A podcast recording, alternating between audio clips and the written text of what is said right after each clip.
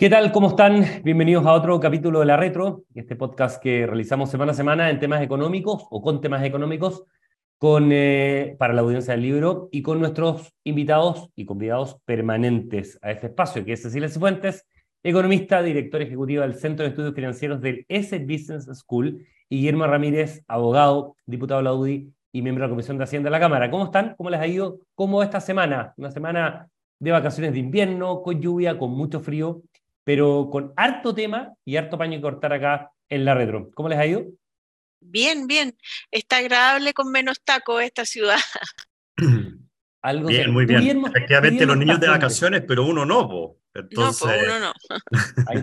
ahí, te, vemos efectivamente en, con otra locación, aunque sea distinta a la que normalmente, normalmente estás. Em, Partamos, si quieren, con, el tema. Eh, esta semana queremos abordar temas vinculados con eh, reforma previsional, pero es ineludible eh, las contingencias políticas. Y quiero partir con un tema de coyuntura, Guillermo, contigo, que tiene que ver con el, lo que ocurrió ayer en la votación ante la acusación constitucional con el ministro, contra el ministro de Educación, que finalmente no prospera, o sea, finalmente el ministro queda o se mantiene en el cargo en esto, respecto del daño colateral que eventualmente, o la fricción, la fractura que eventualmente puede generarse en la oposición por la, mm, la decisión de Bópoli de no concurrir con los votos a favor de la acusación y cómo eso eventualmente podría entrampar, bajo tu lectura, reformas o votaciones conjuntas en reformas económicas, que son las estructurales de este gobierno, como es la reforma previsional y la reforma tributaria. A partir de este quiebre, de esta fractura que algún militante de RN calificó como una puñalada en el corazón, o sea, así de, crítica ha sido el tema, a partir de ese hecho político, bueno, ¿cómo lo sigues proyectándose adelante? Mira, obviamente que el hecho de que ayer Evópoli haya votado dividido, ¿cierto? Tuvo, si no me equivoco, un diputado que votó a favor de la acusación constitucional, que fue el diputado Mateson, y luego entiendo que el resto de la bancada, los otros tres o cuatro diputados votaron en contra. Eh, esa votación obviamente que no la comparto, obviamente que no la entiendo, sobre todo porque hay un capítulo muy duro respecto a posible malversación de fondos, posible fraude al fisco en la JUNAEV, que en la mitad de estos escándalos de corrupción es absolutamente incomprensible que no se quiera investigar. Eh, y creo que fue un error de Bópoli, pero eh, yo no creo que exista una fractura eh, no creo que aquí haya una, especie de quiebre de la coalición. Eh, yo siempre he dicho y he repetido que el adversario está al frente eh, y que seríamos la gente más tonta del mundo si en la mitad de esta crisis que tiene el gobierno nosotros empezáramos a pelearnos entre nosotros y a centrar toda la atención en nuestras pequeñas peleas. Yo creo que con Evópolis no hay nada que no se pueda resolver con una conversación Ayer la presidenta de Evópoli dijo algo que a mí me alarmó, dijo que Evópoli estaba disponible para que en, la cotización adicional hubiese una parte que fuera reparto. Nosotros no estamos de acuerdo con eso. Entonces, claramente, cuando ya hay dos cosas seguidas eh, en las que tenemos divergencia, una la acusación constitucional, otra esta declaración de la presidenta de Evópoli, lo que hace falta es una buena conversación. Y lo que yo al menos voy a hacer es generar esa conversación, que nos sentemos, nos coordinemos mejor, tratar de convencer a Evópoli de que es una mala idea abrirse hoy día a que la cotización adicional vaya a reparto, eh, y así juntos tener más fuerza. Eh, creo que eso es lo que los chilenos nos demandan y lo que nuestro electorado demanda. Eh, es el camino más largo, más difícil, con menos, menos luces, menos pantalla, menos minutos en la televisión, pero creo que es lo responsable de hacer y eso es lo que yo voy a intentar que hagamos.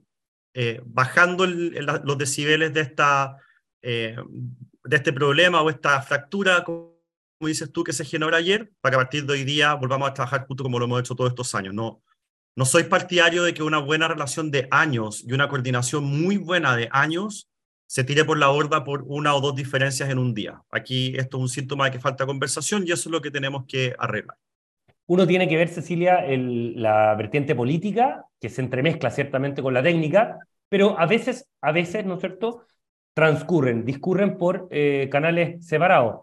Pero efectivamente, ayer la, la, mm, la, presidenta y además consejera constitucional, ¿no es cierto?, Gloria Hatt, eh, plantea esta idea del 3-3 en eh, quizás en un medio, digamos, que eh, está más afín con, con, esas ideas, desde el punto de vista técnico, que un partido de oposición, que una oposición que ha sido bastante dura, Opoli ha sido bastante duro, por ejemplo, en los retiros previsionales. No me recuerdo algún diputado que haya votado en contra o que haya votado a favor, por ejemplo, de esto. O sea, que son personas que uno tendría la sensación que tiene una predisposición en estos temas a seguir una línea bastante centrada en la oposición, que vuelvan o que mm, retrocedan a eh, espacios donde se pueda el 50% del aumento de la oposición ir a reparto.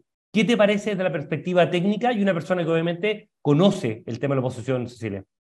Bueno, y siguiendo un poco la línea de lo que decía Guillermo, volver a, este proceso de conversaciones y de búsqueda de acuerdo, yo creo que una forma en que este proceso de conversación pueda avanzar mejor es efectivamente irse al análisis más técnico.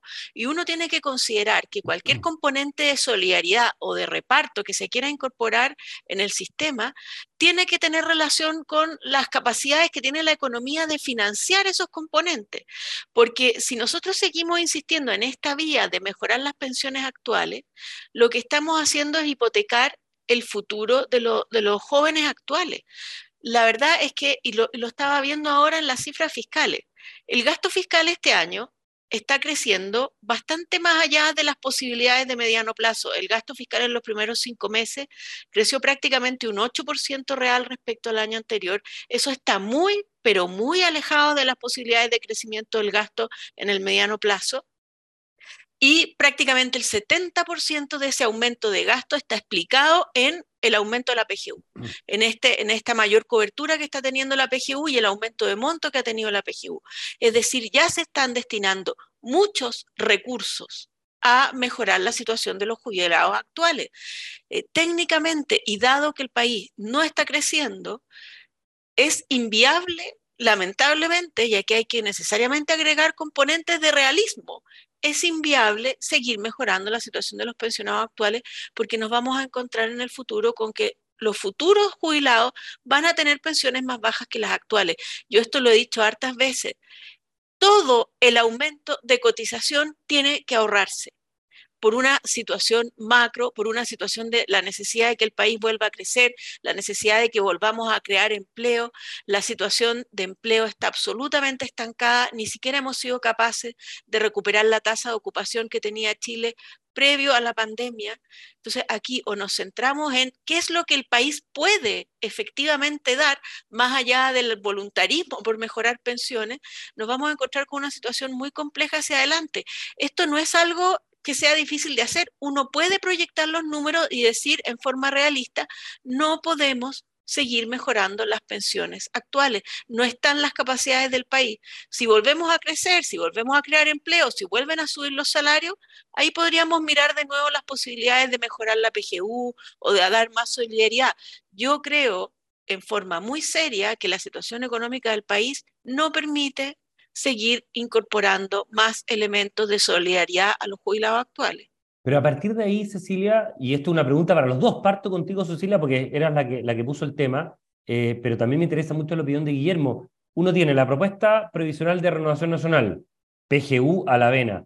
Los dichos, por ejemplo, del diputado de la UDI, Cristian Lavé, que es miembro de la Comisión de Trabajo, también muy, muy, mm, o ha insistido mucho el tema de que el mejor vehículo para elevar las pensiones es a través de la PGU. O sea, uno tiene en general una oposición política, al menos quienes representan o han planteado propuestas o están precisamente legislando en comisiones ad hoc que tienen una mirada de que esto siga creciendo como el mejor vehículo, así lo plantean, o el mejor vehículo para mejorar las pensiones aquí y ahora, siendo que ya, como tú lo has planteado con datos, y, solamente estoy repitiendo un tuit que tú planteaste, el 65%, lo decías ahora, del aumento del gasto público entre enero y mayo, de casi 8%, ha ido a este, eh, este incremento de la, de la PGU. Por lo tanto, la inyección a la vena que ya se ha aplicado en aumento de las pensiones ha sido muchísimo. Sin embargo, el correlato político de la oposición, de algunos parlamentarios, estoy planteando, bueno, va en una línea contraria, Cecilia, y después me interesa la opinión de Guillermo. Eh, mira, eh, o sea, yo quiero partir diciendo que como mecanismo para mejorar pensiones, como mecanismo de solidaridad, a mí me parece que la PGU es mejor que un impuesto al trabajo formal. Eso sin duda. Y en eso yo creo que no hay que perderse. El punto que yo planteo es que eso ya lo hicimos. y lo hicimos de acuerdo a las posibilidades que tiene el país de generar ingresos para financiar ese, ese, beneficio de la PGU. Eh, de hecho, fíjate, si es que uno proyecta las actuales tasas de crecimiento que tenemos de 2% hacia adelante, puede ser que en un tiempo más tengamos problemas para financiar la actual PGU de 193 mil pesos, el orden de, Está un poco más, claro, y, probablemente el próximo reajuste ya va a superar los 200 mil pesos por el reajuste, está unida al IPC la PGU, y como todavía sigue habiendo una inflación alta, en, la PGU va a estar en 200 mil pesos, y, y, tengo, en realidad me bajo la duda porque me parece que ya está en los 200 mil pesos con el último reajuste que se hizo poquito más de 200 mil pesos. Eh, la verdad que si el país no vuelve a crecer incluso para financiar estos niveles, nos vamos a ver en dificultades. Entonces aquí yo lo que apelo es a la responsabilidad fiscal. Eh, y a pesar de estar de acuerdo en que para mejorar pensiones actuales la PGU es el mejor instrumento, creo que no están dadas las condiciones fiscales para seguirla mejorando. Y en eso, Guillermo, ¿cómo lo ves tú? Incluso con, con lo que plantea Cecilia, la posición en la oposición en general, cuál es la visión, y dentro de la UDI también. ¿Hay, hay visiones distintas o en general son matices respecto a este tema? No, no, nosotros tenemos la, la, misma mirada. Mira, eh, para explicarlo en fácil, acá nosotros creemos que hay dos discusiones distintas que están profundamente entrelazadas entre sí, pero intelectualmente se pueden separar. Una es la discusión acerca de cuál es el mejor vehículo para aumentar las pensiones de los jubilados de hoy, nuestra afirmación ahí es que el mejor vehículo es a través de la PGU y no es a través de puntos adicionales de cotización que vayan a reparto. Porque la posición del gobierno es que la manera de mejorar las pensiones hoy es que los trabajadores de hoy, mediante su ahorro, le mejoren las pensiones a los que hoy día están jubilados. Nosotros decimos que no, que el mejor vehículo es la PGU. Pero hay una discusión que es distinta, y la Cecilia tiene razón, que es la que siempre está olvidada y que nosotros nos esforzamos por tratar de poner en la mesa, que es el del crecimiento económico. Para aumentar la PGU es indispensable volver a crecer. Y la verdad es que no se ve cómo eh, o no se ve que vayamos a crecer de nuevo en el corto plazo. Fíjate que esta semana, yo me pierdo con los días porque la intensidad hace que uno se lo olvide, pero creo que fue el lunes que el gobierno eh, ajustó su perspectiva de crecimiento a la baja. 0,2% para el año 2023. O sea, no vamos a crecer. Un 0,2 de crecimiento además implica más desempleo eh, y por lo tanto eh, nos metemos en una espiral de la cual es difícil salir. Eh, y en ese contexto, claro, aumentar el gasto público es una locura. y por lo mismo nosotros hemos dicho, mire, independiente de la discusión de pensiones, acá lo que nosotros necesitamos es volver a crecer. Yo a los parlamentarios socialistas les repito siempre, les digo, mire, nosotros tenemos una diferencia. Yo soy liberal y ustedes creen en un Estado subsidiario o en un Estado democrático de derecho. Eh, da lo mismo si uno es liberal o uno es socialista. Ninguno de los dos sistemas funciona sin crecimiento. Es indispensable, sea cual sea tu modelo de desarrollo, el crecimiento es indispensable. Y como bien dice Cecilia, eh, en la situación actual del país es inviable, es impensable subir la PGU. Entonces, si nosotros como derecha vamos a proponer que el aumento de las pensiones se haga a través del vehículo de la PGU eh, y no a través de cotización adicional que vaya a reparto, eso tiene que ir aparejado de propuestas que estamos haciendo para que el país vuelva a crecer. Porque si no ocurre lo que dice Cecilia, eh, terminamos teniendo una actitud nosotros mismos de irresponsabilidad fiscal que al final termina lesionando a toda la economía y a todos los chilenos en un, en un escenario en que el gobierno no había vinculado el aumento del PGU a temas de crecimiento, sino a temas de impuestos, que obviamente se ha trancado y es una vía paralela que ya hemos discutido mucho en este espacio y que vamos a seguir conversando porque obviamente se va a seguir trancando probablemente o eventualmente pueda seguir avanzando y lo iremos viendo. Perdón, y ese sí que es el peor camino. O sea, PGU en la actual situación económica y además subiendo impuestos como para empeorar aún más la situación económica. Ese ya es el cóctel más tóxico dos palos a la en el que podemos caer. Lógico. ese es el acabose. En tracción delantera y trasera, en este caso. El, em, y ahí, Guillermo, sigo contigo para meternos un poco nuevamente al tema político.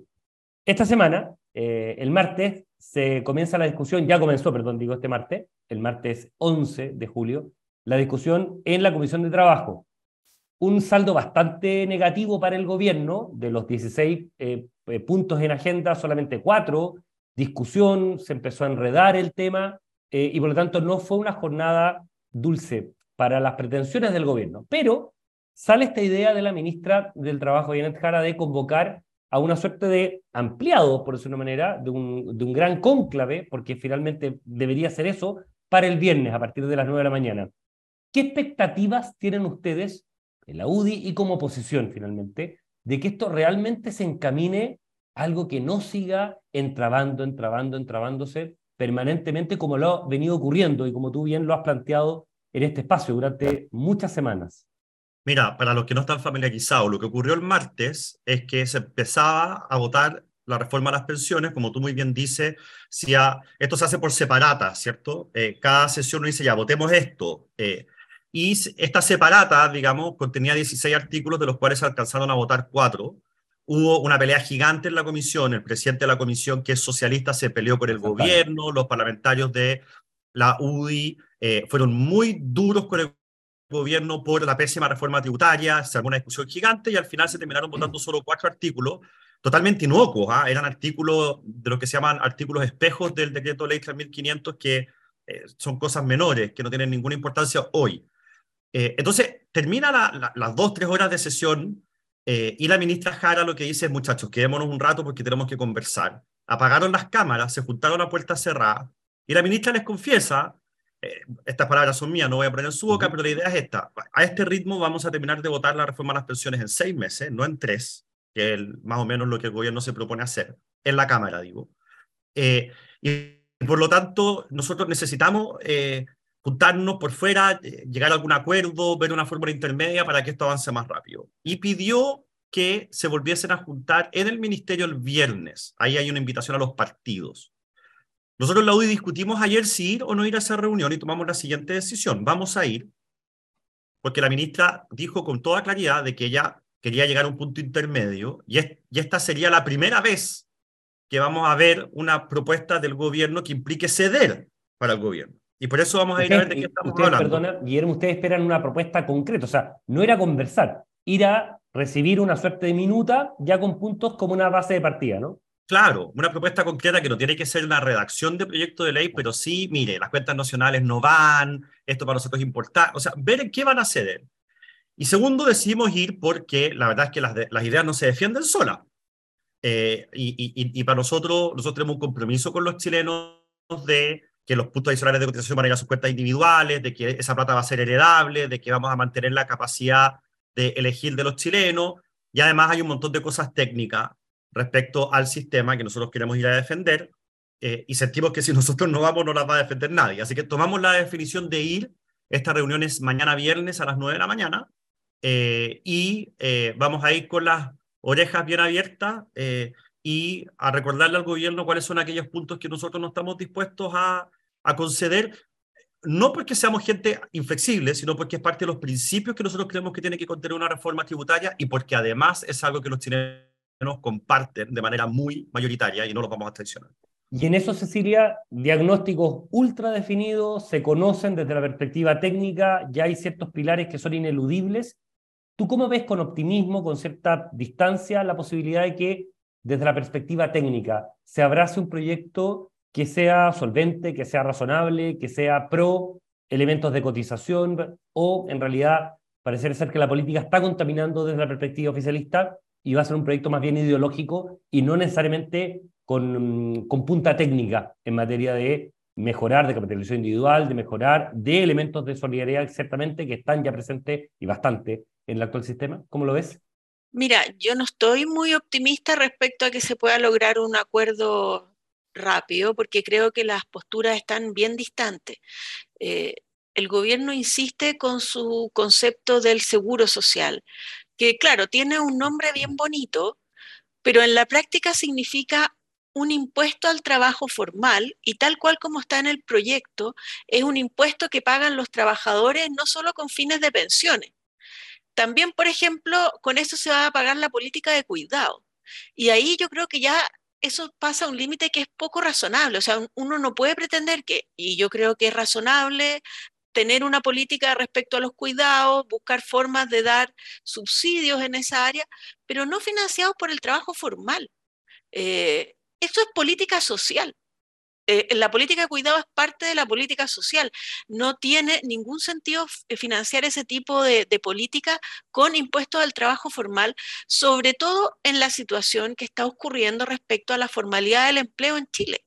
Eh, a la formalidad en general en Chile. Entonces, aquí tenemos un problema serio. Yo, yo me alegro mucho que este problema esté cada vez más presente en el radar y se hable cada vez más del problema de la informalidad, pero no, no tiene ninguna coherencia que mientras nos damos cuenta que la economía se nos está desformalizando por todos los costos que tiene la formalidad, por otro lado decíamos, bueno, ahora decíamos que además el trabajo formal va a financiar la política de cuidado en Chile.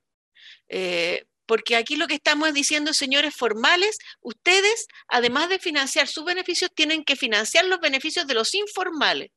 Entonces aquí ya entramos en una lógica que yo veo tremendamente peligrosa. Entonces yo creo que hay que dejar de lado primero este concepto del seguro social, que tiene un nombre políticamente bonito, pero que tiene un trasfondo muy complejo en términos de política pública, y pensar que el ahorro previsional tiene que ir a financiar beneficios previsionales.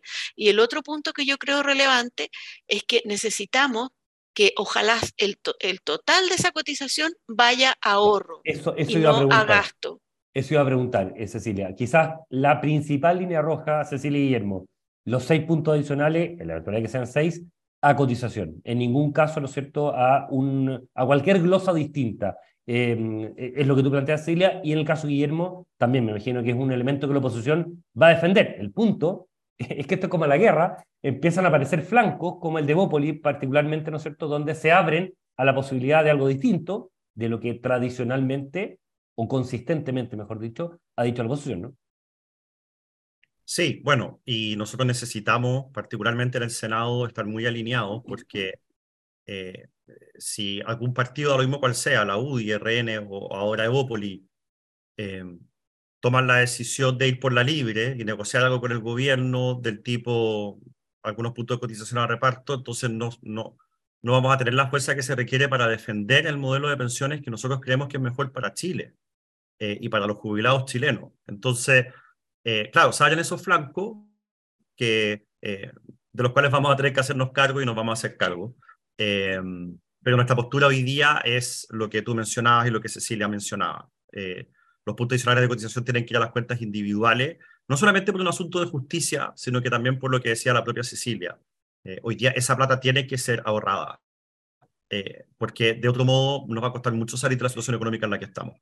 Y además un escenario de lectura política donde es el gobierno el que debe acelerar el tranco y es el gobierno el que está complicado respecto a este tema, junto con otros elementos, reforma tributaria, ¿no es cierto?, el tema de fundaciones, en fin, hay un, escenario político. Em, para la próxima semana, semana distrital, eh, probablemente podamos, la estaba planteándonos la idea de elementos fiscales, eventualmente algo tributario podríamos hablar, bueno, lo vamos a estar viendo, seguramente analizando también lo que em, dejó la reunión de la oposición y del oficialismo con la ministra Jara para tratar de ir destrabando la reforma previsional, en este caso.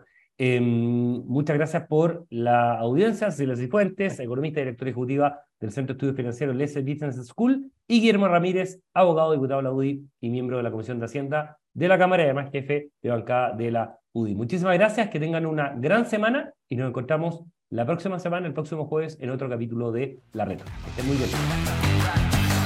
El Libero, la realidad como no la había visto.